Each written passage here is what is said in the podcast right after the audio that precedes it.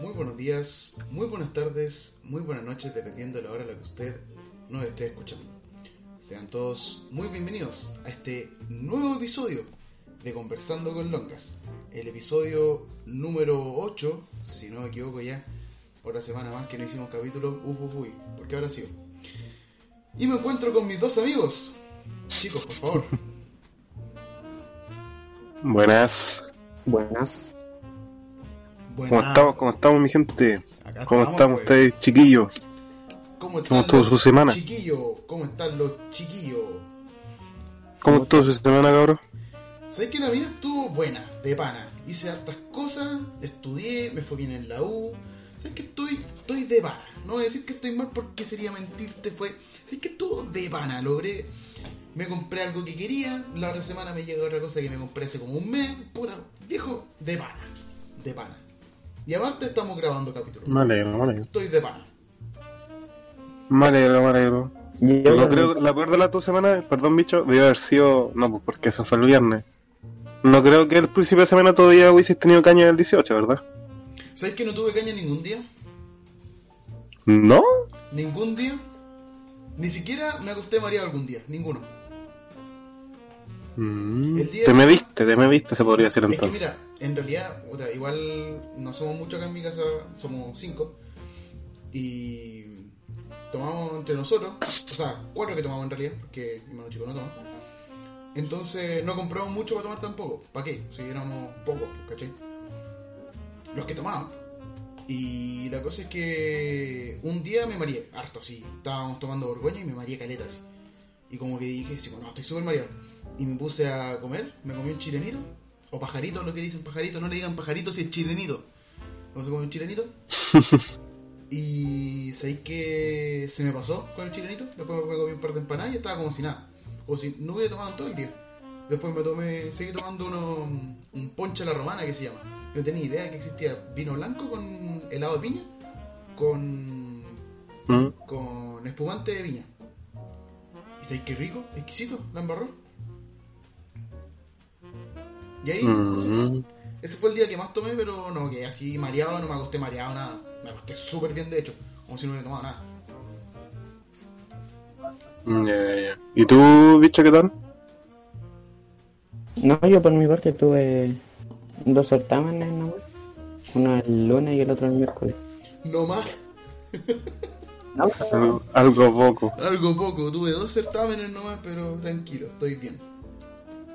Sí, también estoy bien. Mi familia está bien. Gracias por todo. Ay, qué bueno. Me alegro, pues, cabros. Menos mal tuvieron buena semanita. ¿Y tú qué hiciste? ¿Cómo? ¿Qué hiciste tú? Yo tuve que hacer un trabajo con gente que no había hablado en la U. ¿Cómo es la palabra?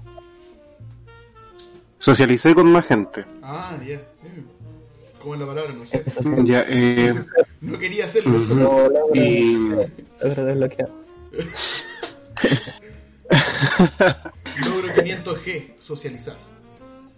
Okay. He estado toda la semana leyendo, le contaba a ustedes antes de empezar, he estado toda la semana leyendo Heródoto, que para los que no sepan es el historiador, el primer historiador que se tiene, del que se tiene conocimiento.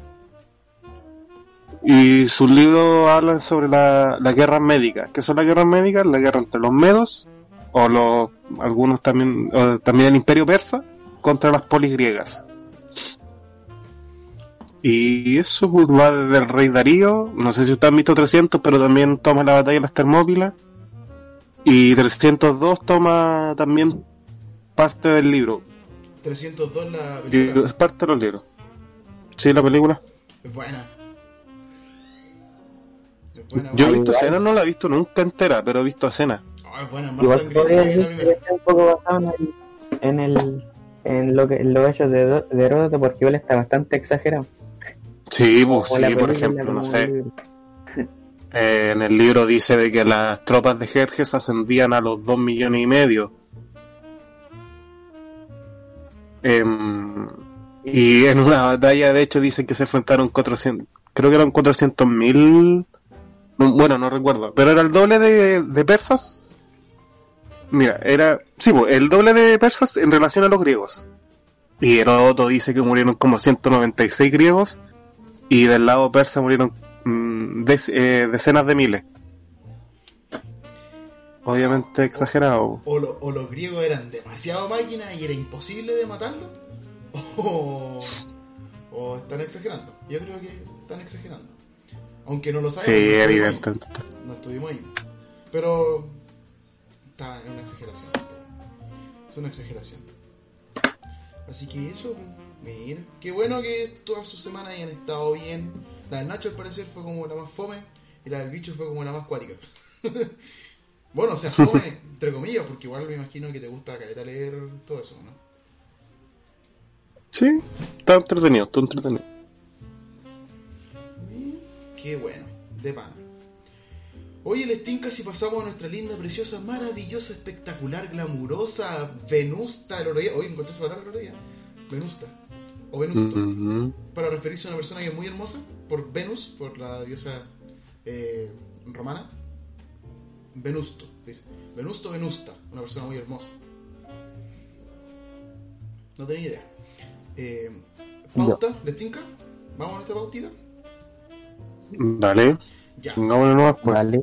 Entonces tenemos en la primera parte de nuestra pauta las noticias de actualidad importantes. ¿Quién quiere empezar? Voy yo. Le pongo yo primero. Dale, anda, vamos, con todo, perro. Ya. Esta es una noticia bastante reciente. La noticia que voy a leer es del 21, estamos 25.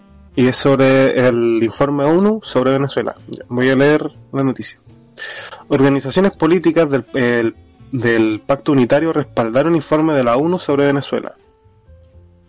Las organizaciones políticas que firmaron el Pacto Unitario propuesto por Juan Guaidó, reconocido por decenas de países como presidente encargado de la República, rechazaron este lunes las violaciones de derechos humanos cometidas por el régimen de Nicolás Maduro, y que fueron documentados por un equipo técnico de la Organización de las Naciones Unidas. Un hecho que marca un antes y un después de la historia de Venezuela en la lucha de las víctimas de la dictadura por lograr justicia, pero también en la vida de los perpetuadores de los crímenes de lesa humanidad. Pidió a los representantes políticos, parlamentarios y víctimas de la persecución respaldar el histórico informe que redactó la misión de verificación de hechos. No se habla prácticamente toda la noticia sobre dichos de diferentes políticos sobre este informe 1, uh-huh. Pero lo más importante que se dice aquí que hay que recalcar es que según el informe alrededor de 2.000 personas fueron asesinadas de manera sistemática por grupos paramilitares o directamente militares bajo el mandato del dictador, del mandatario, presidente, como le quieran decir, venezolano, de Maduro.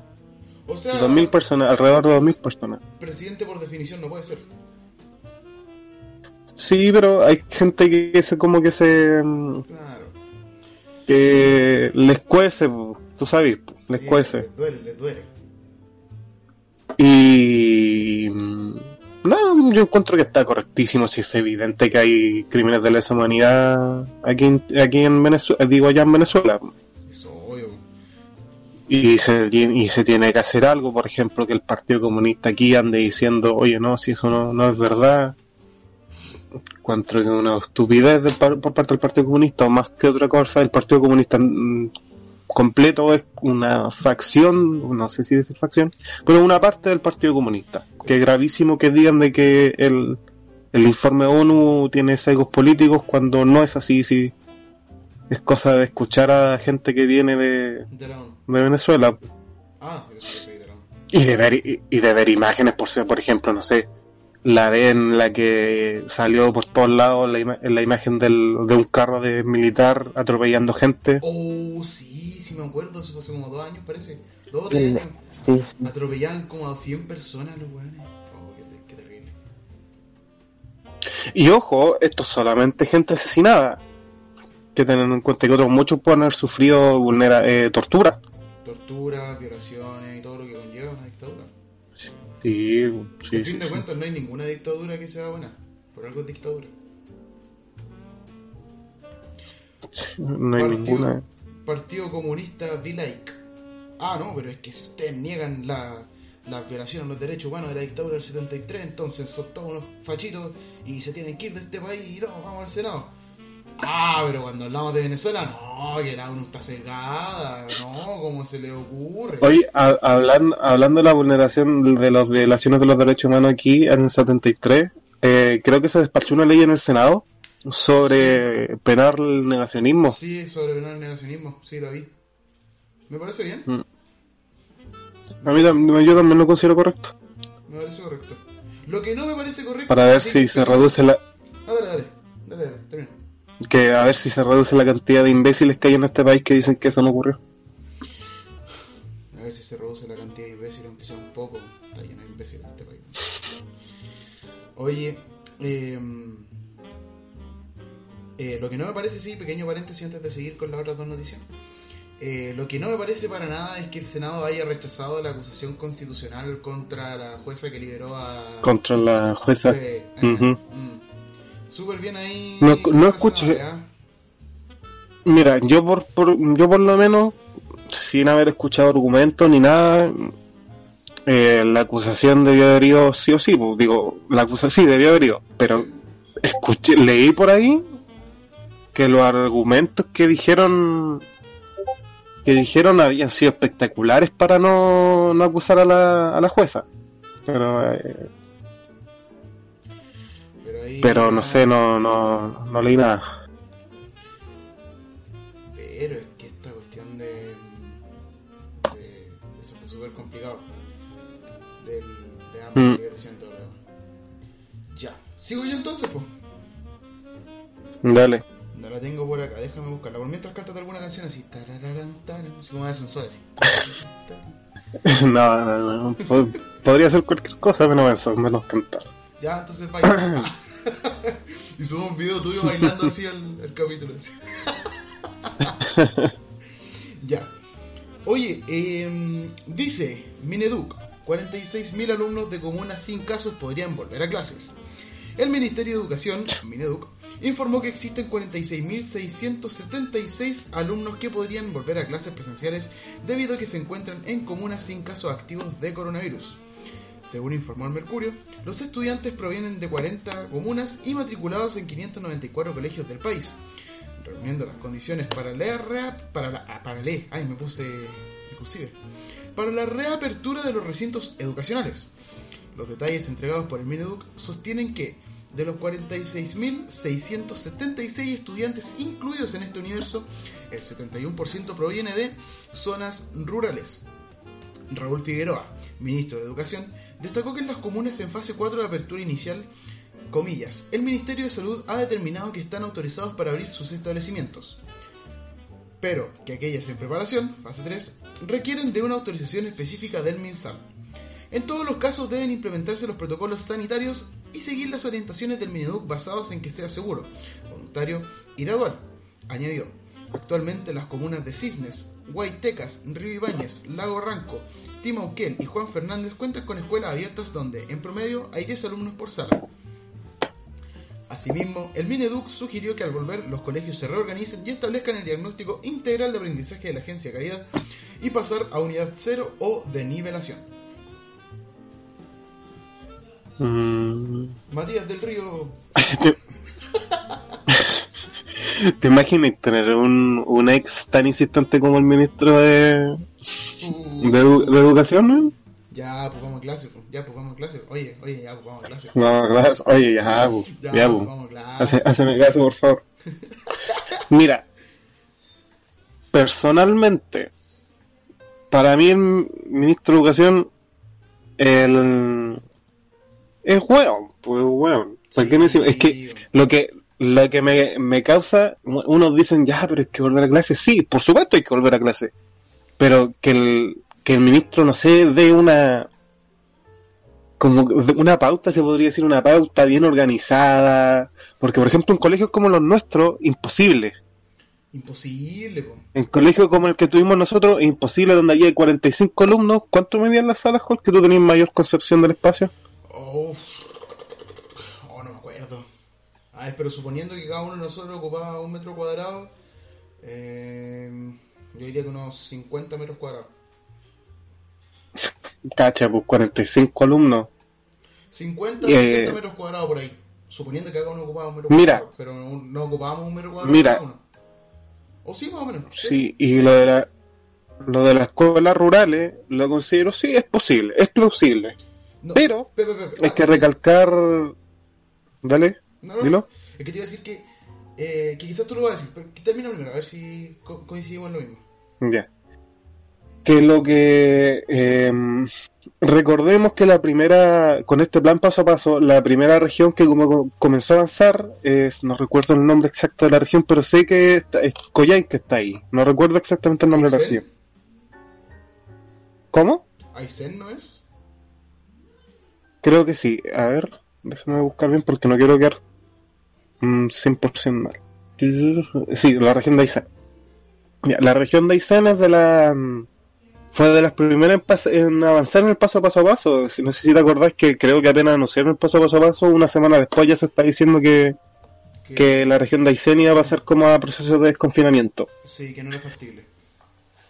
Sí, pero lo que deja en claro lo sensible que es todo, es que a pesar de todo eso, de que en esta región hay prácticamente creo que 3 habitantes por kilómetro cuadrado, hubo un brote y la ciudad está hay una zona en cuarentena en Collay, que por eso hay que tener mucho cuidado también en las zonas rurales y no apresurarse, porque basta con que uno esté contagiado y a pesar de que sean 5, 6 alumnos puede haber va a haber un peligro latente siempre. Sí, mira, el ministro en realidad es muy insistente, es muy bueno. Pero sé que la cosa es tan simple como lo siguiente. Ya se nos dan las condiciones. Metemos 20 alumnos por sala. Podemos hacerlo. ¿Cómo se trasladan los alumnos? Sí, sí. Esto mismo también. Sigue cortado. ¿Cómo se trasladan? Ahí quedó. ¿Cuántos contactos van a haber en el camino, por ejemplo? Sí, pues. Exacto. Y aparte los niñitos chicos no son... Oye... No nos toquemos porque el ministro dice que no podemos. ¿Dónde la vieron? No, los niñitos van a andar con mascarillas cambiadas a la semana, a los 2 días. Los niñitos van a salir a jugar, se van a tocar igual, van a transpirar. Sí. No, difícil, ¿no? Como dijeron en un meme, ¿por qué él dijo, mi hijo llegó con una máscara diferente? Es que la de Juanito era más bonita y la cambiamos, pu. Sí. Es que a mí me gustaba esa porque era de Iron Man. Uy, le pegué el micrófono. Porque era de Iron Man y yo tenía una de Spider-Man, entonces la cambiamos porque a mí me gusta más Iron Man y el Spider-Man. ¿Cachai? Si esas cosas pueden pasar, si son niños. O ya, si quieres volver, vuelve con los de cuarto medio que son giles grandes. Y a ellos les puede servir. Así, pero a todo, a todo reventar. Pero más allá de eso, no. Y ni siquiera vuelvas con ellos. ¿Cómo se van a trasladar estos cabros? Por ejemplo, en nuestro colegio, ¿te acordáis que había algunos que estudiaban en San Ignacio, en San Carlos, en El Carmen, en Santa Clara, que une?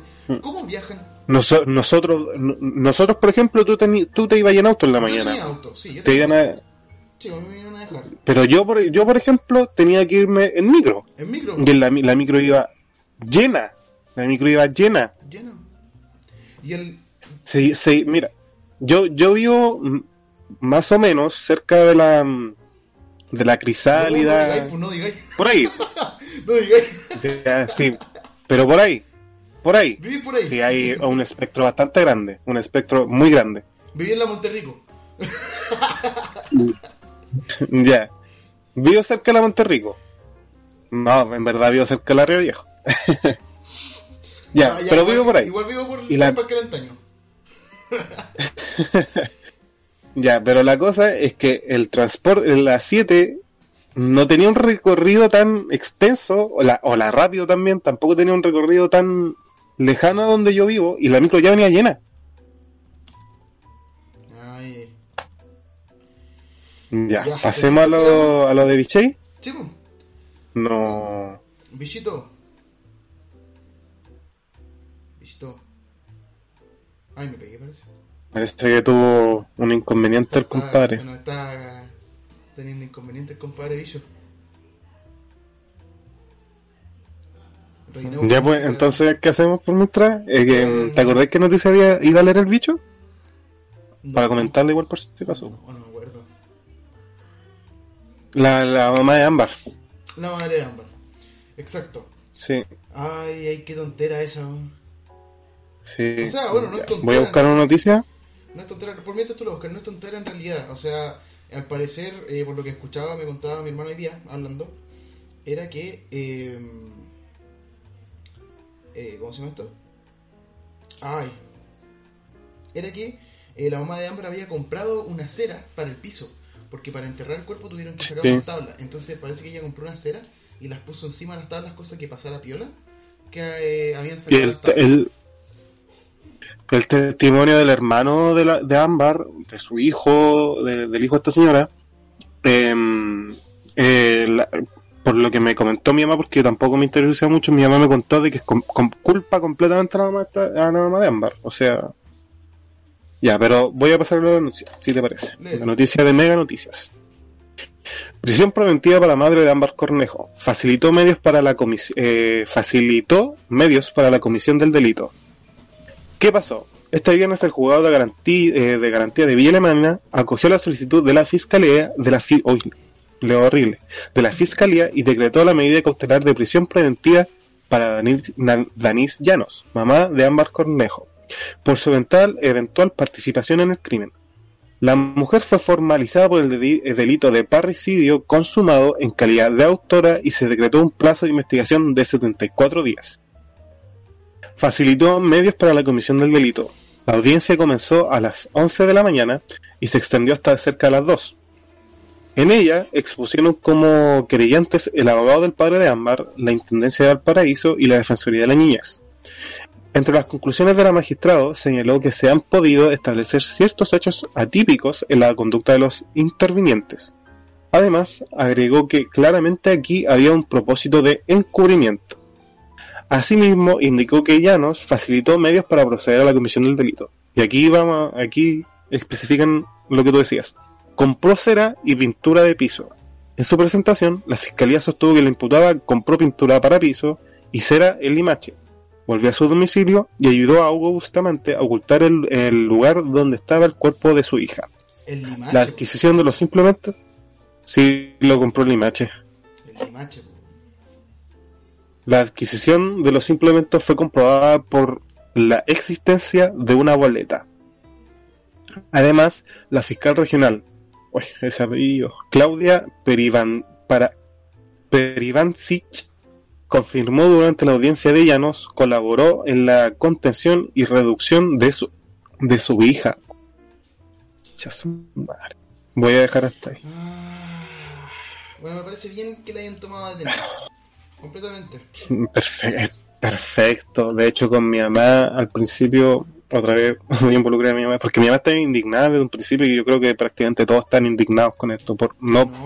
Prácticamente yo creo que todos están indignados por esto. Y mi mamá no cabía en sí misma para explicarse por qué no tomaban detenida a la mamá de Ámbar.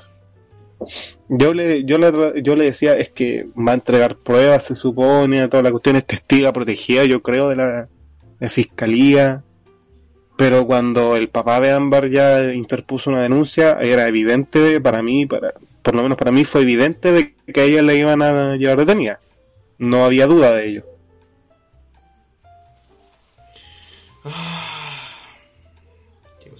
Pero una cosa de la que quiero hablar es de la gente que dice de que aquí la principal culpable es la madre. Yo discrepo bastante de eso, sí. Evidentemente el mayor culpable aquí es el que consumó el asesinato, pues sí. Ya, tal vez la madre se podría decir que tiene más carga moral. No se podría decir si tiene más carga moral, porque era su hija y estaba relacionado directamente con ella. Sí. Pero decir que el delito más grande lo cometió ella es otra cosa, porque para mí no es cierta. El delito más grande lo cometió el tipo. Hay gente que dice que la pena más grande la debería tener la madre y no Bustamante. No, señor. Y eso para mí, y mira, entiendo la indignación de la gente, porque nosotros crecimos, la mayoría crecimos con una madre presente y con una madre que nos quiere. Uh-huh. No digo todos porque hay conchas de su madre en todos lados, pero sí, me refiero a la mamá, no a la gente que los trató mal la mamá. Sí. Creo que no. Claro. Pero tenemos el estándar social de que la madre es quien protege a los hijos y todo eso. Sí. Mira, yo creo así que comprendo la indignación de la gente y por qué dicen eso, pero no lo comparto. Lo comprendo, pero no lo comparto. Eso, se entiende, pero no se comparte. Bueno, esto va a sonar muy... algo que yo no estoy de acuerdo para nada con respecto a cuando se dice, pero en realidad eso podría demostrar un poco que esta sociedad es más o menos patriarcal, porque le echa la culpa a ella, uh-huh, a él, ¿cachai? O sea, no, le echa la culpa a los dos, pero más la culpa a ella, ¿cachai? Sí, mala. Me acabo de rajar el pecho por tener que decir eso, pero pero sí, es así, y hay que decirlo como tal. Sí. Una cosa no se puede negar, ¿cachai? Sí, pero ¿sabes qué? Porque, oye, pero la vida, ¿sabes? Yo leía cuestiones de la vida de Ámbar y yo digo, y yo quedé impactado. No, yo quedé terrible. ¿Cuántos años menor que tenía nuestro? 3. 2 años, es 2 años menor, ¿verdad? 3 menor. 3 menor, y la vida que tuvo, hermano. La vida. No recuerdo si pasó, o sea, por el Cerame, creo que sí, ¿cierto? Si estuvo en el Cerame. Sí, pasó por el Cerame, sí. Cacha. Uno, por ejemplo, no sé, de barrio, uno que por ejemplo, un zorrón o un hijo de empresario se queja, hoy mi papá hoy día no me dio 200 lucas, el peor día de mi vida. Un hijito de papá. Sí, nosotros nos quejamos, no sé, oye, me fue como horrible en esta prueba, me fue horrible en este certamen, puta, estoy bajoneado. Pero ella, hermano, la violaron, le tomaron fotos desnuda que cuando tenía nada de edad. Estimo que la mamá la habrá tratado como basura también. Creo que en un momento... Ay, compañero Nacho, te pegaste. ¿Aló? Ahora sí. Sí, me había pasado caer, lo siento. Ya, pero la madre también creo que la trataba pésimo en un momento. Sí. Leí la historia de que Ámbar no se quería ir con la mamá y con Bustamante y el hermano, porque estaba en un departamento y la dejaron encerrada en el departamento sus buenos días. O sea, todos hemos vivido cosas fuertes. Tú, por ejemplo, viviste una cosa bien fuerte que no sé si lo queréis detallar, no lo voy a detallar. Muy fuerte. Eso no, es un tema... Sí, okay. sí, pero viviste una cosa muy fuerte. Sí. Yo también viví una cosa fuerte que tú ya también tienes conocimiento. También, sí. Pero, por ejemplo, mío, ni junto a lo tuyo, yo creo... Que es comparado con la vida de ella. Es comparado con la vida de ella, no, y es horrible. Y pensar que estas cosas le ocurren a ambas como le puede ocurrir a nuestra vecina, sí, a nuestra amiga, a nuestro amigo también, a nuestro vecino, a nuestra hermana. Le puede pasar. Es terrible. Y que puede ocurrir algo parecido o igual o peor mientras nosotros estamos grabando esto o mientras la gente escucha esto. Ay, qué terrible. Ya, sí, no, ¿te casi a una pausita? Sí, y me enferma de que ocurran estas cosas, de verdad. No, sí, es una gran molestia. Sí. Vayamos a una pausita, a ver si se arregla el temita de Vicente. Y si no se arregla, aquí nosotros... Ahí seguimos nosotros, ahí vamos viendo qué sucede. Ya, sí. Los dejamos entonces en esta pausita musical, porque bueno, esta pausa musical era para la semana pasada, pero como no hubo capítulo... Porque el mismo se desapareció. Yo creo que vamos a buscar reemplazo. Bicho, te vamos a buscar reemplazo. Estamos buscando personas por podcast. Idealmente alguna mujer, para la equidad de género. Ya. Entonces, los dejamos con Llorando Ausencia de My Wen de Los Ángeles. Y nos vemos en un par de minutos.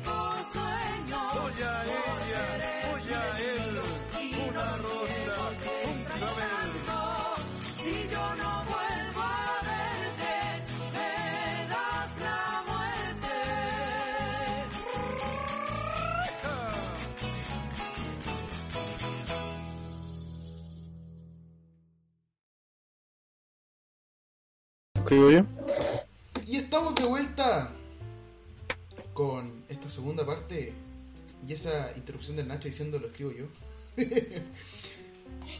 ¿Se escuchó? Según yo sí, pero bueno, son detalles. ¿Qué te pareció? Ya. El temita es bueno, pero no es mi coca preferida. Mi coca preferida es la consentida. La consentida, tú escuchás la consentida en jazz, po.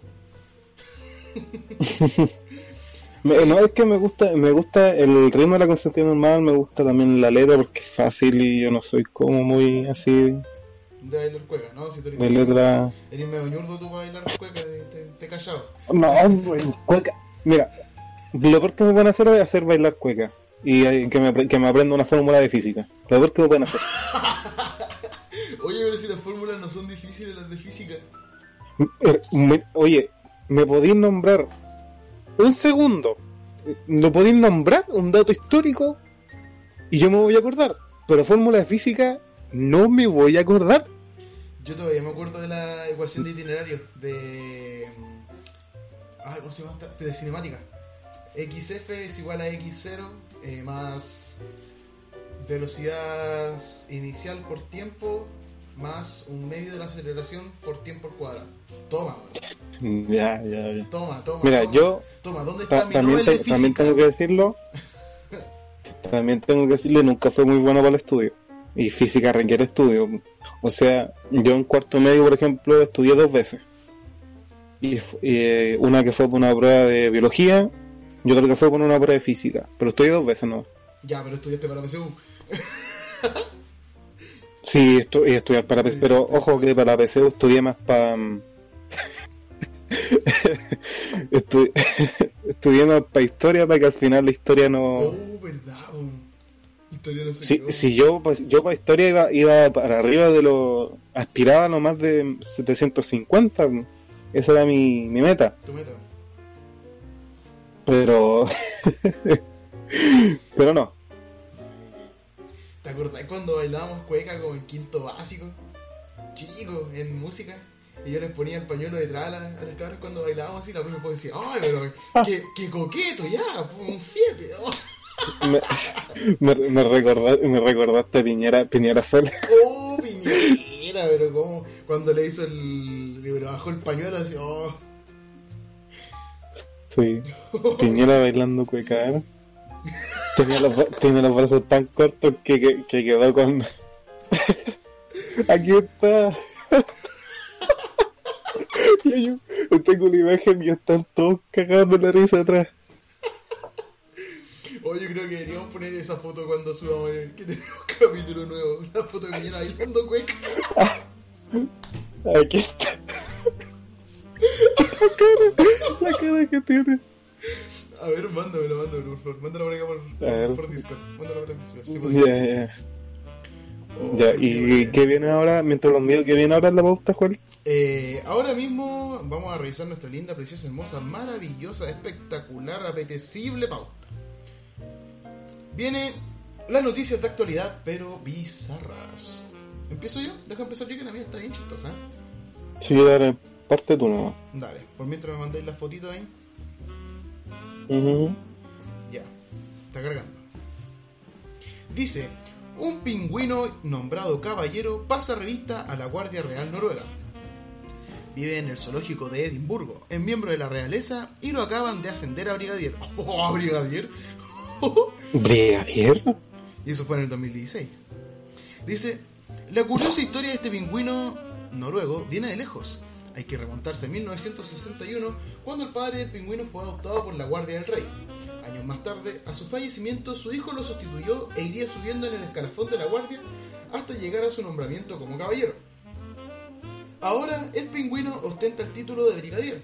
El video de Sir Nils Olav, pasando revista a 50 soldados noruegos y siendo nombrado brigadier en el zoológico donde vive, es sensacional. Después dice: una saga de pingüinos reales. En 1961, la Guardia del Rey de Noruega visitó la ciudad escocesa de Edimburgo para un ejercicio de exhibición. El entonces teniente Nils Egelien se interesó por la colonia de pingüinos del zoológico de la ciudad. A 11 años más tarde, cuando la Guardia regresó a Edimburgo, el teniente Egelien consiguió que la unidad adoptara uno de los ejemplares de la colonia. Oye, que duró harto años el teniente. Bueno, no importa. El pingüino adoptado por la Guardia Real pasó a llamarse Nils, en honor al teniente Egelien, y Olaf por el rey Olaf V de Noruega. Al pingüino se le dio el rango de cabo y se decidió que sería ascendido cada vez que la Guardia del Rey visitara Edimburgo. En 1982 fue nombrado cabo primero y llegó a sargento en 1987. Ahora dice, que esto ya es como lo último, Nils Olav I y Nils Olav II. Poco después de su ascenso a sargento, Nils Olav falleció y su lugar fue tomado por Nils Olav II. Su hijo que en aquella época solo tenía 2 años. El descendiente heredero siguió subiendo en el escalafón militar y obtuvo el rango sargento mayor del regimiento, más tarde el de coronel jefe, y finalmente le fue concedido el título de caballero. El rey de Noruega, Harald V, fue quien decidió incluir a Sir Nils Olav II en la realeza, y miles de personas asistieron a la ceremonia de proclamación de brigadier en el zoológico de Edimburgo. Durante el nombramiento, el pingüino pasó revista a 50 soldados de la guardia y se paró delante de su propia estatua. Toma. Un pingüino que es caballero. ¿Te imaginas que estén ahí y que un pingüino tenga mayor rango que tú? Eso sería muy triste. Sería demasiado triste. ¿Y en qué año fue, perdón, Juan? ¿En qué año me dijiste que fue? Esto empezó como en el 80 y tanto. Pero esto pasó en el 2016. Esta noticia es del 2016. Ya. Ahí está la foto de Piñera. La verdad es que no tiene tan buena calidad, pero... No, pero es... Apreciable. Ay, man, encima vestido. Ay, qué ese poncho que tiene. Parece mantel. Oye, se le cubre todo. Y tiene los codos todos doblados. Ay, señor. Parece que alguien no le enseñaron a bailar juega cuando chico. Oye, lo peor es que se gastaron fondos fiscales para enseñarle cueca a ese weón, ¿no? Ay, ¿le enseñaron a bailar cueca ese día o después? Yo había una imagen de Piñera practicando, tú sabes, por la tele. Ah, la tele. Siempre tiene que ir a ver las cosas. Aquí está, preparándose para las fiestas patrias. Presidente Piñera ensaya. Bueno, yo no voy a decir. Mira, yo que... no tengo mucho que decir sobre su baile porque yo bailo horrible, pero no, si me acuerdo. Pero me da risa. Me da risa.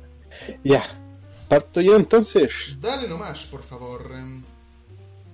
Ya, esta historia es bastante antigua, es del 30 de julio del 2020. Bueno, antigua entre comillas. No, pero pasó tiempo ya. Pero... sí, pero pasó tiempo ya. Ya. Influencer pide que ya no enseñar sobre la Segunda Guerra Mundial por ser mala para la salud mental. El influencer británico Freddie Bentley pide ya no hacer daño a la mente de los niños. ¿Cómo? No quiero seguir grabando esta weá, con permiso, weá. Pero con permiso. Ah, el tonto. Ah, regresó bichito. El tonto. Por fin arregló su problema. Tonto. Ya, bicho, lo que está haciendo lo voy a volver a leer para que el bicho esté... se actualice. Ya. Influencer pide ya no enseñar sobre la Segunda Guerra Mundial por ser mala para la salud mental. El influencer británico Freddie Bentley pide ya no hacer daño a la mente de los niños enseñándoles sobre la Segunda Guerra Mundial. Ocurrió en Good Morning Britain, Buenos Días Britania. El influencer británico de 22 años, Freddie Bentley, comentó que la educación ha llegado muy lejos, pues temas como la Segunda Guerra Mundial son demasiado intensos para la mente de los niños, y deberían mejor enfocarse en temas como el cambio climático, no a temas que ya pasaron y solo les hacen sufrir a uno. No creo que debería mostrarse a tan joven edad, pues mentalmente, por salud mental, que te digan que tanta cantidad de gente murió por ti es muy intenso. Hasta cierto punto conocemos si es... ¿Cómo eso murió por ti? No creo que debería mostrarse a tan joven edad, pues mentalmente, por salud mental, que te digan que tanta cantidad de gente murió por ti es muy intenso. ¿Por ti? ¿A qué se refiere por ti? Es por la... por el sentimiento de defensa de las generaciones futuras. Oye, podemos dejar... Oye, no, qué terrible, ya, termina antes de que me dé... Hasta cierto punto, desconocemos si estas son declaraciones reales, o queremos creer, es una simple búsqueda de atención. Pero sí aseguró que tanta muerte puede causar daño en la salud mental de los estudiantes, inclusive crear un trauma en sus mentes. Por lo que sería mejor no enterarse de lo sucedido en ese punto de la historia. Sin dudas, esta noticia queda perfecta en nuestra bonita y querida sección. No sé qué sección es. Por lo que si quieren... No, ya, esta ya es publicidad de la página. Dejo leer. No nos pagan publicidad, así que no nos pagan.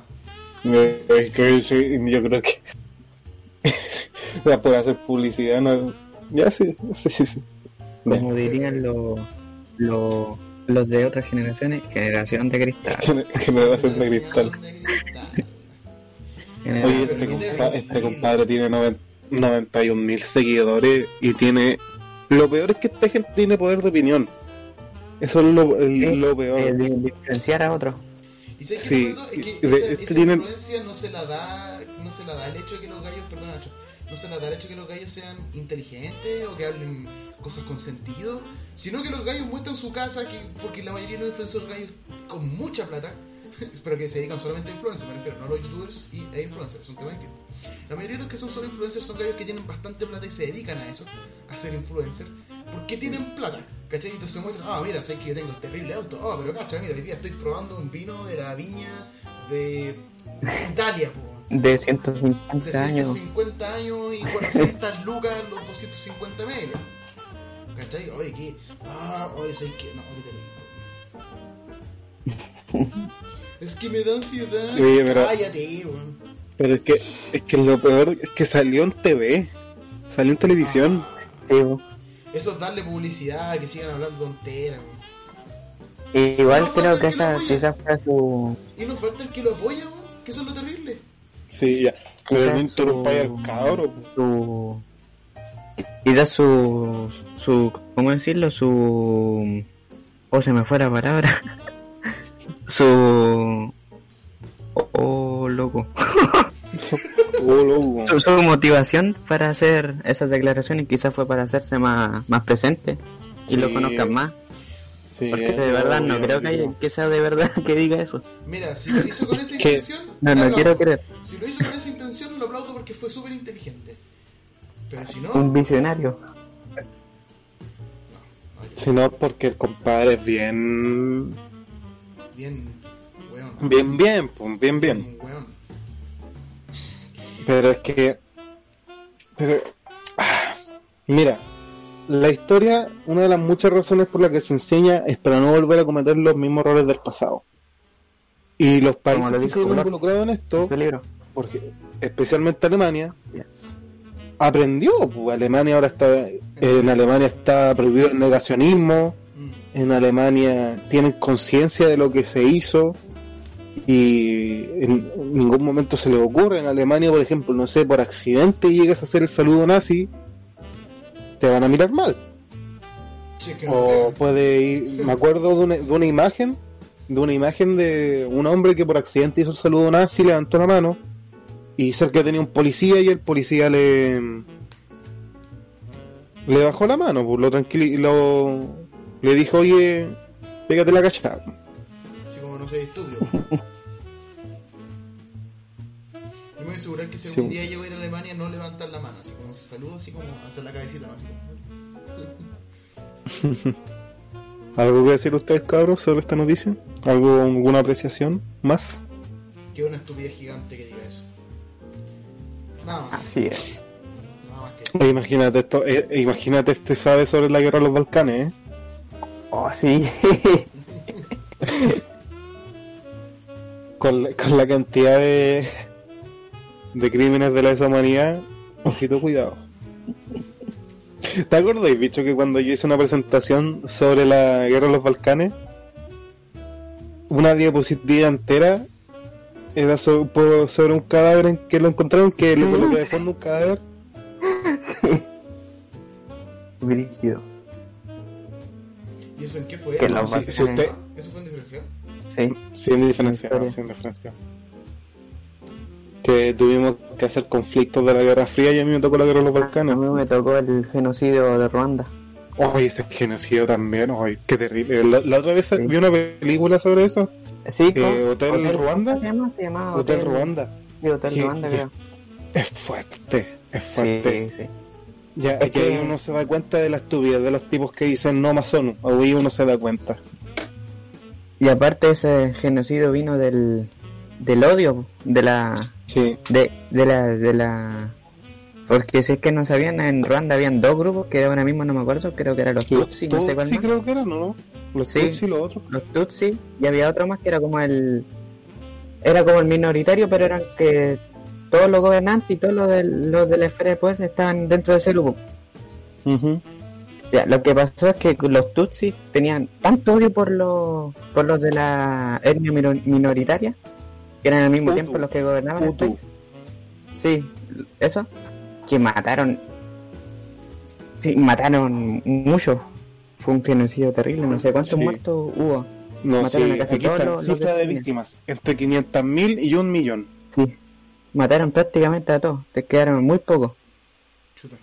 Y como en 2 años nomás. Sí, no, sí, y ahí uno se da cuenta que No, bicho, fue en unos meses. Entre el 7 de abril y el 14 de julio de 1994. Se asesinó aproximadamente el 70% de los Tutsi. Sí. Brígido. Y ahí, por ejemplo, esto, si a ustedes se les viene una persona y les dicen, no, la ONU es inútil, ¿cómo va a existir la ONU? Tienen que decirle, oye, pero weón. Oye, calmado, perro. Calmado. Obviamente se pega a sus cagadas como todo ente internacional. Pero igual, de salvan vidas. Vidas que nadie iba a salvar. Vidas que iban a quedarse ahí, gente que iba a morir. Sí, pero la ONU intervino y salvó gente. Y si es que esto hubiera pasado, por ejemplo, en la época de la Primera Guerra Mundial, dice ya no existirían más Tutsi, por ejemplo. No existirían Tutsi, te lo aseguro. Sí. No existiría más Tutsi, no. Incluso tal vez se hubiesen, los Hutus se hubiesen matado entre ellos. Sí. Ya, pero pasemos a la siguiente. A la del Nacho, la del bicho, que es la que falta. A la del bicho, bichito. Ya que estamos viendo para ponerme al día. La noticia bizarra. En el sentido anglosajón de la palabra. Ah, la noticia bizarra. La noticia bizarra. Ya pues. Estamos viendo la noticia bizarra. Deja el cabro hablar, pujar. Oye, loco. Es que me interrumpí. Ya, pero tanto que te enojáis. Ya, dale, bicho. Ya, yo vengo una que desde Argentina. Ya, leo las noticias. Escándalo en Argentina. Diputado sorprendido intimando con su mujer en plena sesión de Zoom. Un fuerte escándalo remeció a la política argentina luego de que un diputado protagonizara una escena íntima con su pareja en medio de una sesión remota del Senado. En el video se puede ver que el parlamentario Juan Emilio Ameri se sienta con una mujer en sus piernas y luego le baja una parte de la polera y le besa uno de sus pechos, los pechos. Posterior de este acto, el diputado comienza a tocarla por unos minutos, situación que no pasó desapercibida por el resto de parlamentarios que están en la sesión. El hecho provocó que el titular de la Cámara de Diputados, Sergio Massa, despediera de inmediato al senador de sus labores, que sin embargo este mismo renunció después de ver el escándalo que se hizo en las redes. Pero, ¿y qué fue lo que dijo el diputado Ameri con respecto a esto? El diputado Ameri pidió disculpas asegurando que, según él, con mi pareja estamos muy mal. Acá en todo el interior del país la conexión es muy mala. Estábamos sesionando, se cayó justo el internet y justo mi pareja salió del baño y le pregunté cómo le quedaron las prótesis porque hace unos días tuvo un implante mamario. Contó en la radio con voz. A ver, véngase para acá. La entrevista. Véngase para acá, me quedaron las prótesis. En la entrevista, el funcionario explicó que su pareja estaba quejándose por las cicatrices y el diputado le preguntó, ¿te puedo dar un beso? Le di un beso en la teta, eso fue todo. Y una cosa llevó la otra, vos seis. La verdad es que estoy muy avergonzado, muy mal. Mi pareja está muy mal, esto nos afecta de manera personal, pero también a todo nuestro entorno, finalizó. No, pero como... Mira. Oye, pero por último se pudo haber apagado la cámara, po. Eso mismo decía, por último apaga la cámara, hombre. Pero es que lo peor es que el tipo miente. Porque miente, po. O sea, el tipo dice, no, si fue solamente un besito en los pechos para que no se sintiera mal. Pero en la tira, nada más. Pero después obviamente se pasa de listo y hace las cosas. Y de que lo peor es que todo está evidenciado y el tipo miente descaradamente. Eso me recuerda que hoy día en la mañana... Pero... Dale. No, es que hoy día en la mañana... No, dale tú. Hoy día en la mañana estábamos en clase, por Zoom. Igual hubo Zoom en mi clase, Carlos. Estábamos en inglés. Y la cosa es que estábamos de pana ahí haciendo nuestras clases. Y resulta que yo tengo un compañero, un amigo de la U, que siempre me envía tonteras cuando estamos en clase. Por ejemplo, me envía... No sé si ustedes ocupan Zoom, pero por Zoom tú puedes enviar mensajes privados, ¿cachai? La sesión, por ejemplo, sí, creo que sí. El bicho está haciendo clase, el host, y yo le puedo mandar un mensaje privado al Nacho y nadie más lo va a ver, ¿cachai? Por el mismo Zoom. Y la cosa es que mi compañero siempre manda puras tonteras, manda así como, oh, guachito rico, así como, ay, ya, pura, bueno, así, tontera. Y un día en la mañana hizo la gracia, y me manda un piropo bien fuerte, me dice, ¿quién? Tú con tu bien carita cochino. Tú con tu carita de galleta y yo con tanta leche, güey. bien soez. La picardía del chileno. Ojo que no hemos dicho quién fue, ¿eh? Ojo, un amigo. Y la cosa es que manda eso y a mí me llegó el mensaje. Apareció así como, porque el Zoom te aparece como una burbuja así de chat. Tú lo puedes leer y después se baja y después te puedes meter al chat como tal, ¿cachai? Y yo lo leí y dije, ya empezó ya. Y no le respondí, pues no lo pesqué. Y así como cosa de un par de segundos empiezan a sonar mi celular, así como empiezan a sonar mensajes. Y no lo pesqué porque estaba en clase. Y de repente el profe se empieza a reír y dice, Patrick, parece que se equivocó de chat. Y yo que digo, ¿qué? Y veo el WhatsApp así con una compañera así como, oye, Patrix, te equivocaste. Así como, ¡oh! ¡Qué cochino! Uy, pero una vergüenza que debe haber sentido. Ojo, el nombre no es Patrix. ¿Le ha pasado algo parecido, claro? Paréntesis, que el nombre no es Patrix de mi compañero, pero para... Obviamente para cubrir su identidad. Para ponerle un nombre. Claro, para ponerle un nombre. ¿Usted le ha pasado algo así? ¿Algo de como de un cagazo en clase? No, nada. No. Yo nomás una vez me quedé dormido, pero tenía la cámara apagada. Uy, la cantidad de veces que yo... Bueno, yo también me pegó sus pestañones. Yo no. Eso les pasa porque no se bañan. Oye, gente, uno antes de entrar a clase se tiene que bañar, pegarse una ducha para llegar más despierto. Yo tengo que hacer acostado. ¿En serio? Oye, mente tiburón. Hermano, yo mira, me despierto. Llevo al lago acostado. Me despierto, estiro mi cama hacia atrás, la dejo enrollada, me levanto, me baño y me siento en mi escritorio, o sea, me visto y me siento en mi escritorio y tengo mis clases. No hagan eso. De vez en cuando yo lo hice con pijama, pero siempre en el escritorio. Y eso cuando yo lo hice las primeras semanas de clase, eso. Así hasta mi cama, por mano. Ay, qué terrible. Ya, pasemos a la siguiente. ¿Qué tenemos que pasar? El datito curioso en la pauta. Ya. Déjenme empezar yo, que el mío está de pana. Ya, dale. Póngale nomás, mi rey. Dice: cuando salió la primera película de Star Wars, Francia aún usaba la guillotina para ejecutar a personas. Calla. Un momento de Revolución Francesa.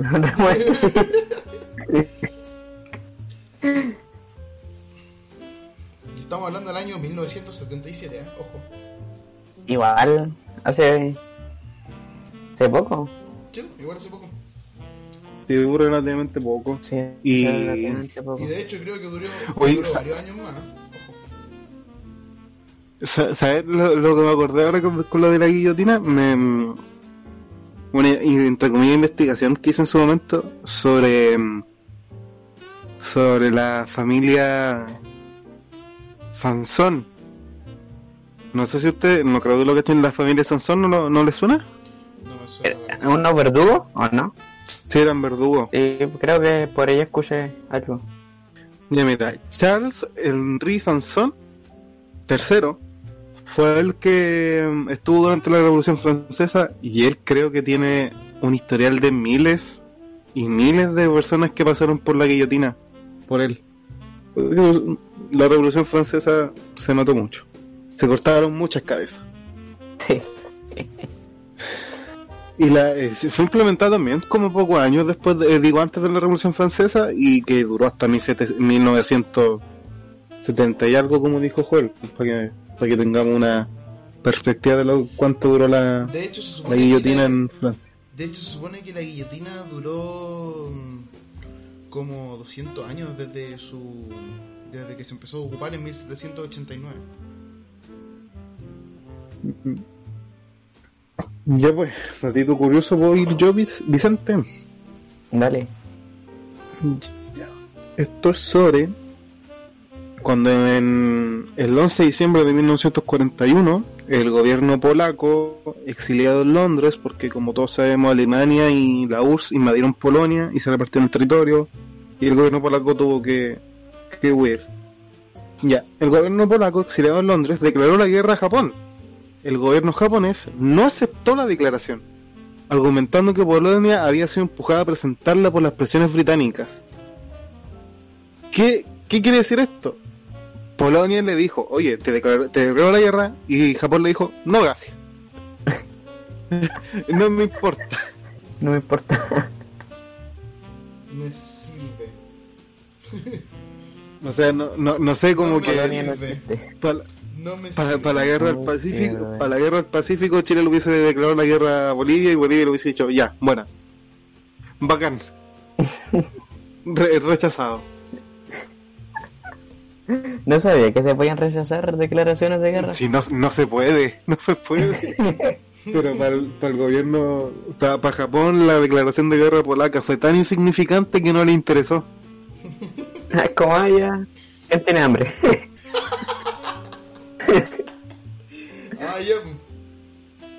Bueno, ¿quién tiene hambre?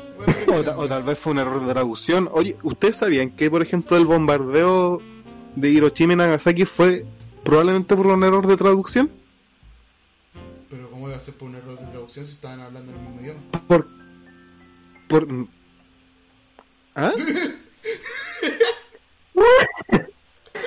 Sí, el gobierno estadounidense le mandó una carta al gobierno japonés. ¿Cómo? Y le dijo, ríndanse. El gobierno japonés les dijo, lo vamos a pensar. No. Pero se tradujo como una negativa. Se tradujo que el gobierno estadounidense lo tradujo como que no se iban a rendir. Y por eso bombardearon Hiroshima y Nagasaki. Ah, yo pensé que te refería a que el momento en el que iban en el avión, los gallos soltaron la bomba porque tradujeron mal. Pues entonces dije, ¿qué? ¿Cómo van a hacer un error de traducción si hablan el mismo idioma? Oye, debo haber quedado como un imbécil. Ay, bicho, te toca a ti. Ya pues. A ver...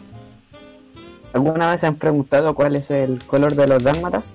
¿Es que son blancos con manchas negras, son negros con manchas blancas? No. ahora me lo pregunté. Sí, igual. Yo me había preguntado si las ceras eran negras con rayas blancas o blancas con rayas negras, pero nunca en dálmatas.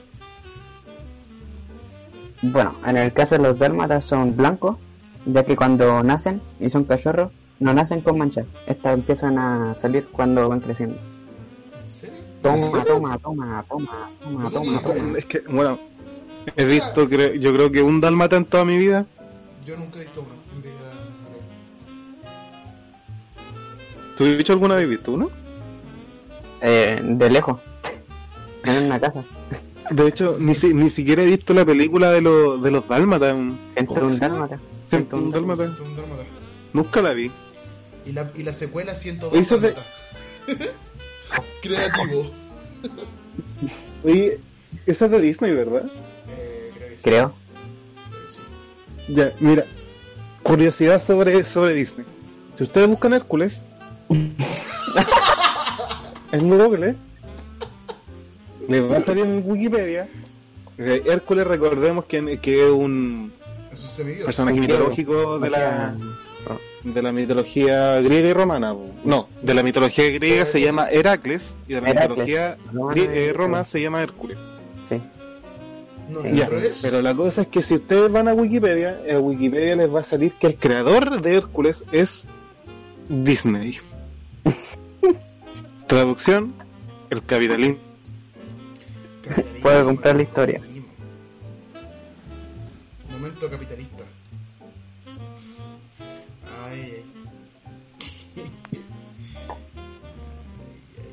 Ya, pues. Mi gente había caído, lo siento. Ya. No sé si me dijeron algo, No. Ya. Sigamos. ¿Qué viene ahora? Por favor, ilústrenme. Ya, ilumínenme. Viene ahora el podcast. O sea, ¿ah? Podcast. ¿Post? ¿No sé? Soy el loco. ¿Sabes qué? Me puse a leer algo y me distraje. Perdón. Viene ahora el post de Instagram, iba a decir, de una red social. O sea, que me distraje, es muy cuático. Déjenme ir al final a mí, por favor. Se los pido. Yeah. Se los pido de pana. ¿Yo le doy tú? ¿Ya? Dale. Bueno. Yo tengo uno aquí desde Twitter. Una señorita tuiteó, fue una entrevista de trabajo y me dijo, a modo de cierre, ah bueno, la pregunta más importante de todas, ¿de qué signo sos? No me malinterpretes, es para saber cómo es tu carácter para trabajar en el grupo, si no quedo teniendo un título universitario y experiencia me mato. Sí, amiga, su típico de... No, sí. Imposible. Oye, hermano, hay 10.000 pruebas de actitud para saber cómo te puedes desempeñar en grupo y te van a preguntar el signo. No somos nada helénicos para decir, no, tú naciste aquí, tú eres todo otro. O sea, te la creo, tú lo puedes creer en tu manera, con tu círculo. O sea, no sé si en tu círculo, o sea. No sé si están viendo Instagram tanto como yo este último tiempo, pero la gente está acuática con el tema de los signos zodiacales, así, pero una cuestión terrible. Así, pero para todos hay signos zodiacales, así como, ah, no, pero es que tú eres Virgo y resulta que los Virgos son no sé, buenos para el copete. Y no te vayas a juntar con él porque lo vas a corromper, porque eres Sagitario y ellos son puros. Oye, no, de verdad, no. ¿En serio? Está lleno de gente que está, pero así, a fondo no compatibles. Signos zodiacales. Así como, no somos compatibles, entonces no podemos estar juntos. No, es cuático, te lo juro. De verdad que te lo juro, man. No, es terrible. No, y lo peor de todo es que después llegan y critican a las religiones, pues, weón. Al final es lo mismo. Y es lo mismo. Prácticamente. La única diferencia es que las religiones creen en un dios. Pero al fin de cuentas creen en algo que no pueden comprobar. Sí, pero... Es que, no, pero... mira, yo creo que creer en los signos zodiacales ya está bien, pero de ahí que involucre de manera permanente, digo, que influencia de manera permanente en tu vida y de manera determinante en tu vida. Eso, sí. Es otra cosa. Sí, es otra cosa, no sé, por ejemplo, no sé, que una persona que te llevas súper bien. Y de repente se te ocurre, oye, no, ¿tú qué signo eres? No, yo sé que yo soy Leo. Ah, no nos podemos llevar porque yo soy Escorpión y nos vamos a llevar mal. Sí. No, o sea, como dices tú, tal cual. Está bien que crean en los signos zodiacales. ¿Cómo dijiste, bicho? Hasta aquí queda nuestra amistad. Está súper bien que tú creas los signos zodiacales y puedes creer en lo que quieras, eres libre de creer, por eso existe el libre albedrío y la libre expresión. ¿Ya? Está bien, así como está bien que creas en Dios, está bien que creas en Buda, está bien que creas en... Está bien, no hay problema, si lo puedes hacer. Pero de ahí, como dice Nacho, a basar tus decisiones, tu vida. O sea, a mí una vez me dijeron que dos personas se iban a llevar súper bien porque eran del mismo signo. Y te lo estoy diciendo en serio. Me lo dijeron en serio. No, es eso. Esa cuestión. Y aparte, tal vez también, y tratar de inculcarle a la gente de que según tu signo zodiacal van a haber otras cosas. O sea, ya no estamos para juzgar a gente por cosas de nacimiento. O sea, antes, en la época medieval, a la gente que era zurda la mataban también prácticamente, y no estamos para juzgar a gente por cosas de nacimiento, no.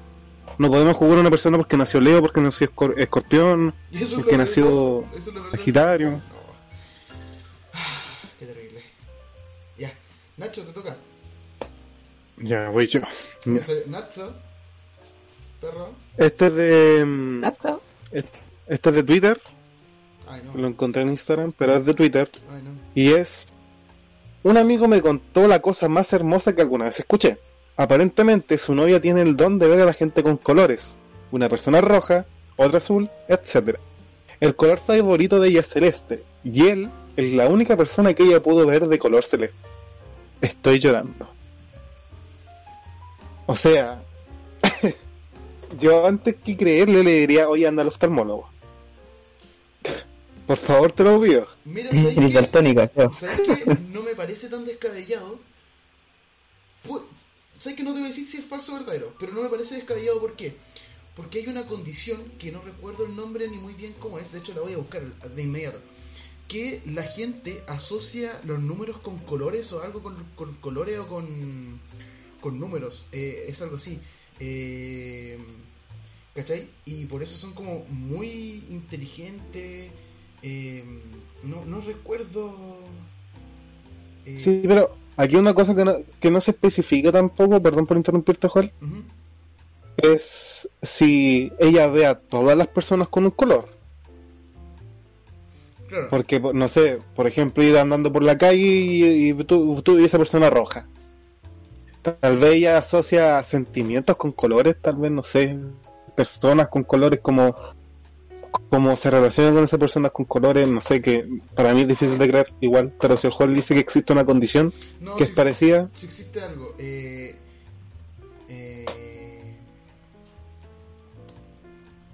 pero no recuerdo cómo se llama. Yo recuerdo que una vez lo vi en un documental que era algo así, si yo recuerdo haberlo visto en un documental de National Geographic, Sinestesia, así se llama, en el cual las personas ven colores cuando oyen o leen letras y números, es el más frecuente, hasta 1% de personas. ¿Cachai? Otras personas saborean sonidos y colores, entre otras cosas. Nuevas investigaciones muestran que la sinestesia ocurre mucho más frecuente de lo que se pensaba. ¿Cachai? Es cuando la gente oye o lee letras y números de... Eso es lo que pasa más frecuentemente, ¿cachai? Lo voy a leer de nuevo. El tipo de sinestesia en el cual las personas ven colores cuando oyen o leen letras y números es el más frecuente. Y dice, otras personas saborean sonidos y colores, entre otras cosas. ¿Cachai? Y si buscamos la definición de sinestesia, es una variación no patológica de la percepción humana. ¿Cachai? Por eso te digo, no me parece tan loco porque yo lo había leído, ¿cachai? Y asocian los colores con números, con letras, como acabamos de leer, ¿cachai? Por eso me parecía así como no tan loco. Y puede ser, porque dice que eso es lo más frecuente, pero que hay personas que se dan en otras cosas, por ejemplo, en comida y en sonido, ¿cachai? Como decía recién. Entonces puede ser que vean... En sí, pero mira, acabo de ver otra cosa. Acabo de... Por ejemplo... No de ver, sino de pensar en una cosa. Lo mismo que los signos zodiacales. Si tú, según el color de que ve una persona, eso influencia como en tu vida, se podría decir. También, por ejemplo, eso ya para mí es una estupidez. Es que... No sé si tal vez lo pensé mucho, no sé. Es que si, por ejemplo... Pero dice ahí que el color de la persona influye en su forma de ser con ella, o en cómo la recepciona. Aparentemente su novia tiene el don de ver gente con colores, una persona roja, otra azul. El color favorito de ella es celeste, y la única persona que ve celeste es su novio. Tal vez, como tú bien dices, lo ve según el sentimiento que tiene con la persona. Puede que sea por el sentimiento que tenga hacia la persona, o si no, fue porque simplemente hay una celeste nomás. Cosa del destino, vaya a saber, no. Pero bueno, no estamos en su ojo para saberlo, pero ¿cachai? Pero en este caso no lo estaría jugando por cómo es, ¿cachai? No, que es raro, no sabría explicarlo porque no sabría decirte si es verdad o no, ya, pero puede ser. Pregunta seria, ¿por qué la persona que escribió este tweet está llorando? No, ya, eso ya... eso ya es... Eso le quita toda la seriedad al Twitter. Una cosa que va a ser para culturizar, tal vez para que la gente se informe. Pero de ahí a llorar. Sí. Ahí se me cayó el compadre. Ya. Es como el tipo de la Segunda Guerra Mundial, tal vez se puso a llorar cuando le enseñaron. Lo que pasa es que él no vio la Segunda Guerra Mundial a colores. Por eso le da ansiedad. Ya. Ahora me toca. Este es de Facebook y me lo mandó un amigo que estuvimos juntos en el ejército. Un saludo para mi gran amigo, mi compadre El Águila. Un saludo, compadre, espero que estés muy bien allá en tu ciudad. Y dice: Uraraca feminista se llama la persona, o el Facebook que escribe esto. Dice: ¿se dan cuenta que la escena inicial de Buscando a Nemo es una metáfora a los abortos no seguros donde la madre se arriesga para abortar? Pero como no es legal ni seguro, busca un lugar donde lo hagan, pero pierde la vida junto con el feto. Increíble mensaje que nos da a entender la importancia de legalizar el aborto seguro. ¿Ah? ¿Cómo?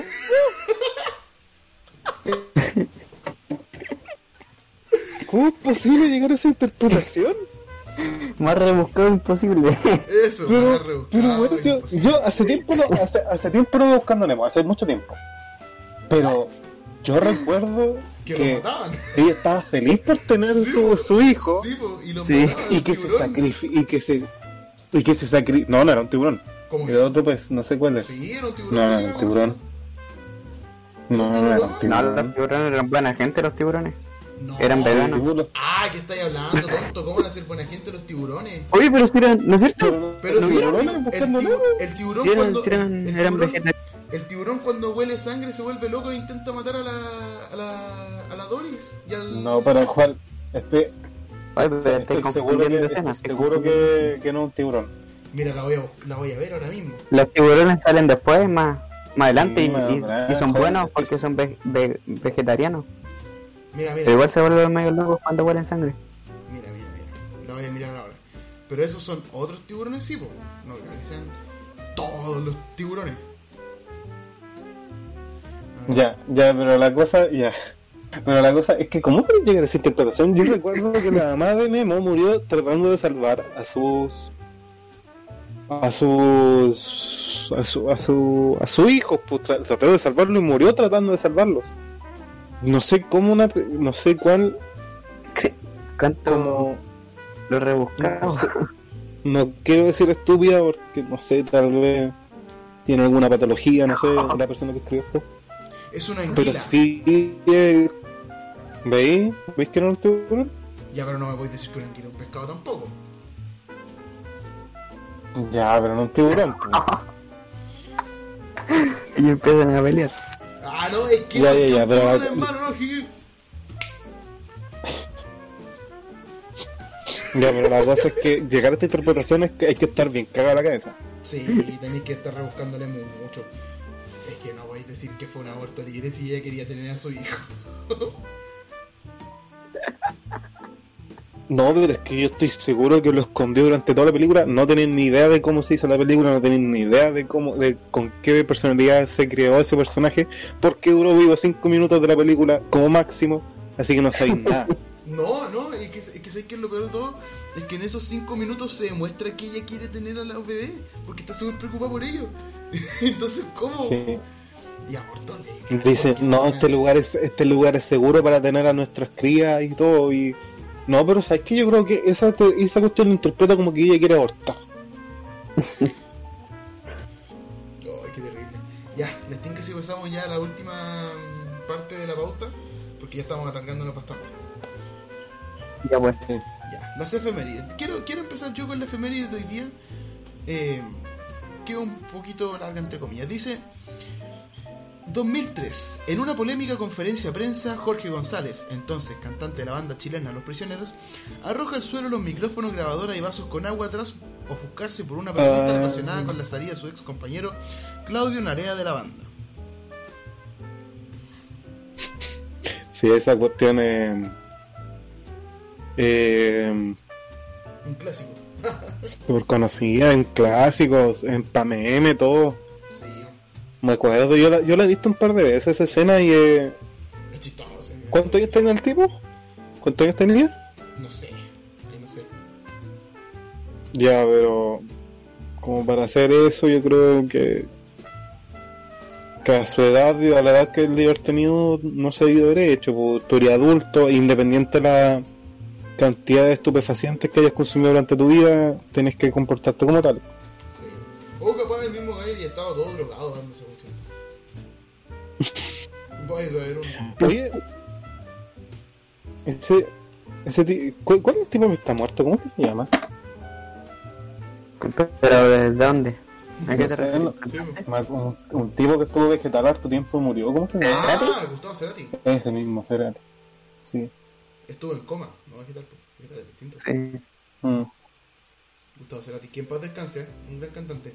Mucho mejor que Jorge González, definitivamente. Uy, uy, uy. Ah, uy, uy. Me vaya a decir que Jorge González canta bonito, pues weón. Todos sabemos que Jorge González canta terriblemente mal. no tiene nada de calidad de Jorge González, sino andar con cosas. Es súper desafinado el gallo. Pero las canciones son pegajosas. Y aparte que el gallo, por la época en la que estaba, tener un movimiento revolucionario y antigobierno como lo eran sus canciones, iban a obviamente pegar súper bien. No andemos con cosas, y la cosa como es. Jorge González cantaba y canta muy mal.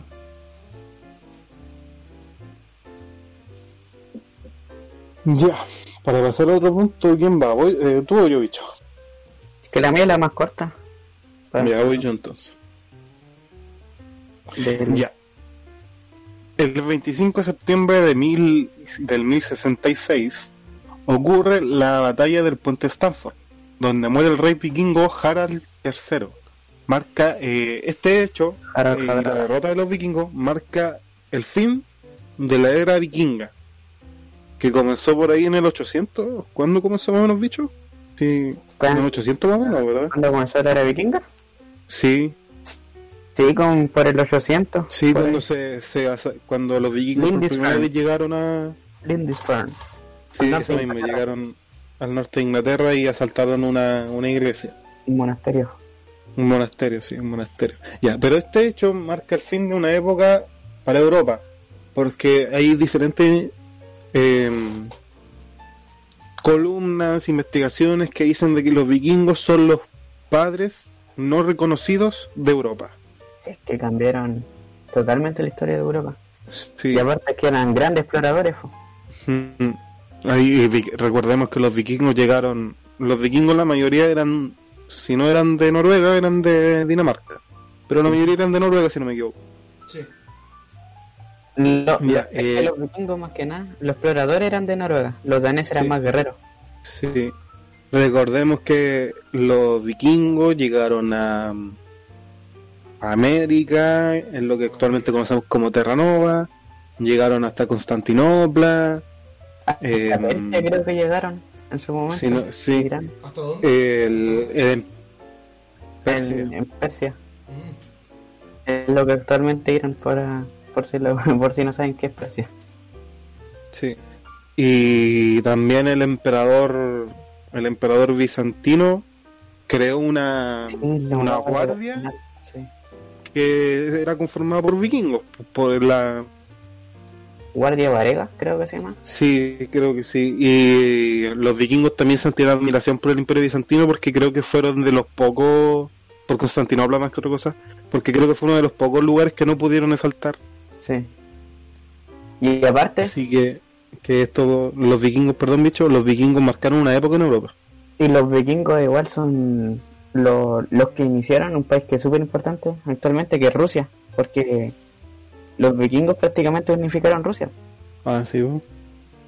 También yo considero por lo menos que ellos fueron extremadamente importantes para Inglaterra, porque con las invasiones unificaron varios terrenos, y después cuando esos terrenos se juntaron para ir en contra de los vikingos, pues, para resistir las hordas vikingas. Crearon como una identidad común inglesa. Sí, una identidad común de que no, nosotros tenemos que unirnos como pueblo y protegernos en contra de los vikingos. Sí.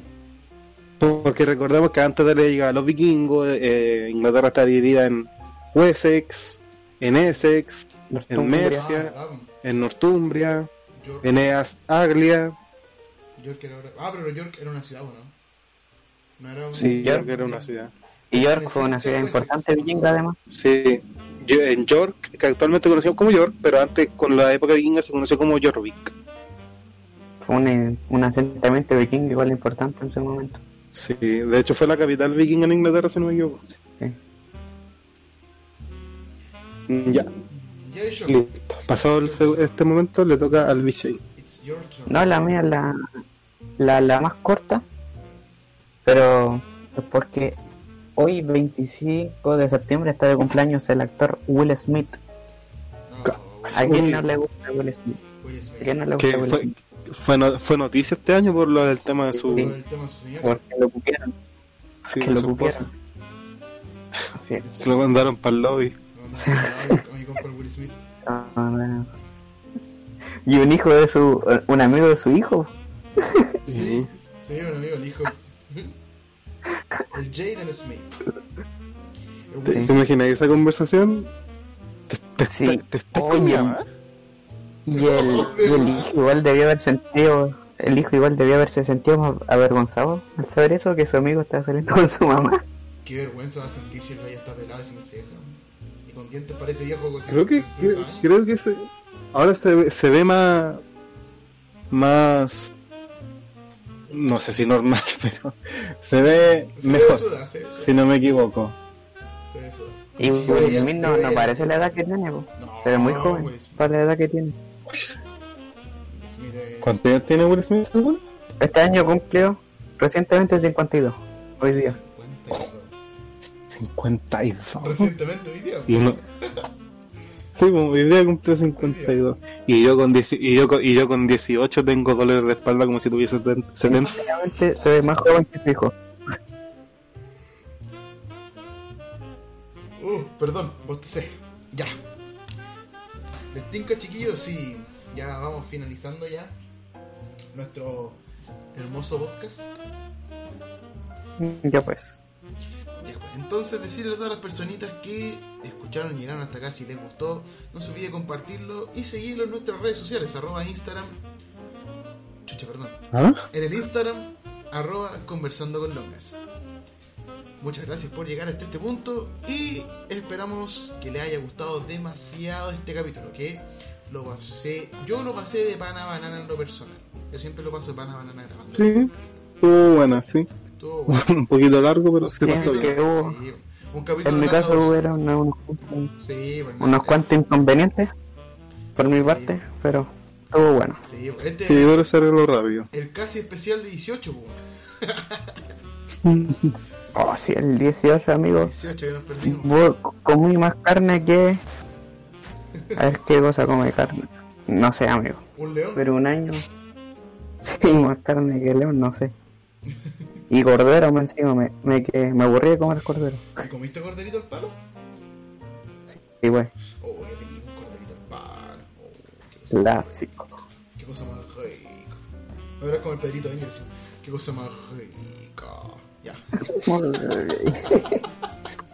ya, pues mi gente, entonces nos vamos despidiendo. Ya, güey. Si alguien más de los dos chicos quiere decir algo más antes de finalizarlo. Tomen agua y cuídense. Tomen agua. Ya. Entonces, para despedirnos, los dejamos con la canción Illuminati de Kid Teton. Nos vemos en el próximo capítulo. Adiós. Chau, chau. Chau.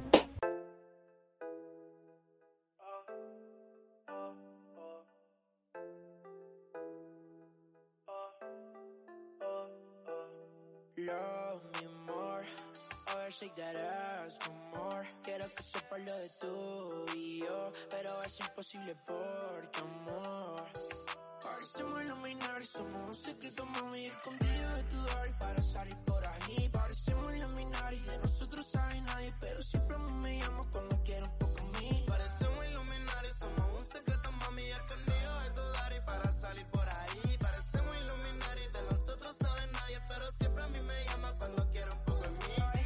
Siempre tenemos que vernos, aprovechemos el tiempo mami que no somos eternos. Aunque tu papá no quiere que yo sea su yerno, hacer un impedimento mami para comernos. Para que veas más, que yo te puedo amar, que yo no soy tan malo y que no te voy a fallar. Solo escapemos más, el tiempo lo dirá, si nuestro amor es por un tiempo para siempre más. Tu mamá no me quiere ver, dice que soy de calle. La gente habla muchas cosas pero pocos saben, dice que somos por lo puesto y puede que te falle. Solo porque somos diferentes clases sociales. Y no, no te creas lo que te digan, no. Si te dicen que no te quiero, no. Tú solamente vente conmigo, escapémonos. Parecemos iluminar y somos un secreto, mami, escondido de tu daddy para salir por ahí. Parecemos iluminar y de nosotros sabe nadie, pero siempre a mí me llama cuando quiero un poco de mí. Parecemos iluminar y somos un secreto, mami, escondido de tu daddy para salir por ahí. Parecemos iluminar y de nosotros sabe nadie, pero siempre a mí me llama cuando quiero un poco de mí. El secreto, como si fuera ilegal y en discreto, donde nadie va a buscar para ti completo. No importa lo que va a hablar, me comprometo. Te meto y la regla no respeto. Dile a tu papi que te conozco dos cabos, que fumamos unos finitos y después los dos aboneamos, que no me olvido del día en el que tú y yo nos besamos, y si nos separamos el mundo lo explotamos. Ven pa' acá, bebita, quiero verte. Tu papá a lavar, buena suerte. Que lástima sería no tenerte, por culpa de mí yo perderte. Estábamos la nota, parecíamos extraterrestres. Cuidaré tu corazón como una caja fuerte. Si alguien llegara a abrirla, pa' mí sería la muerte. Lo nuestro de siempre para siempre, porque parecemos iluminar, somos un secreto, mami, escondido de tu dolor para salir por ahí. Parecemos iluminar y de nosotros sabe nadie, pero siempre a mí me llamas cuando quiero un poco mí. Parecemos iluminar y somos un secreto, mami, escondido de tu dolor para salir por ahí. Parecemos iluminar y de nosotros sabe nadie, pero siempre a mí me llamas cuando quiero un poco mí. Siempre nos vemos escondidas, mami. Lo de nosotros es un secreto, sorry. Y nadie tiene que saberlo, mami. Lo hacemos, y luego siempre nos vemos escondidas, mami. Lo de nosotros es un secreto, sorry. Y nadie tiene que saberlo, mami.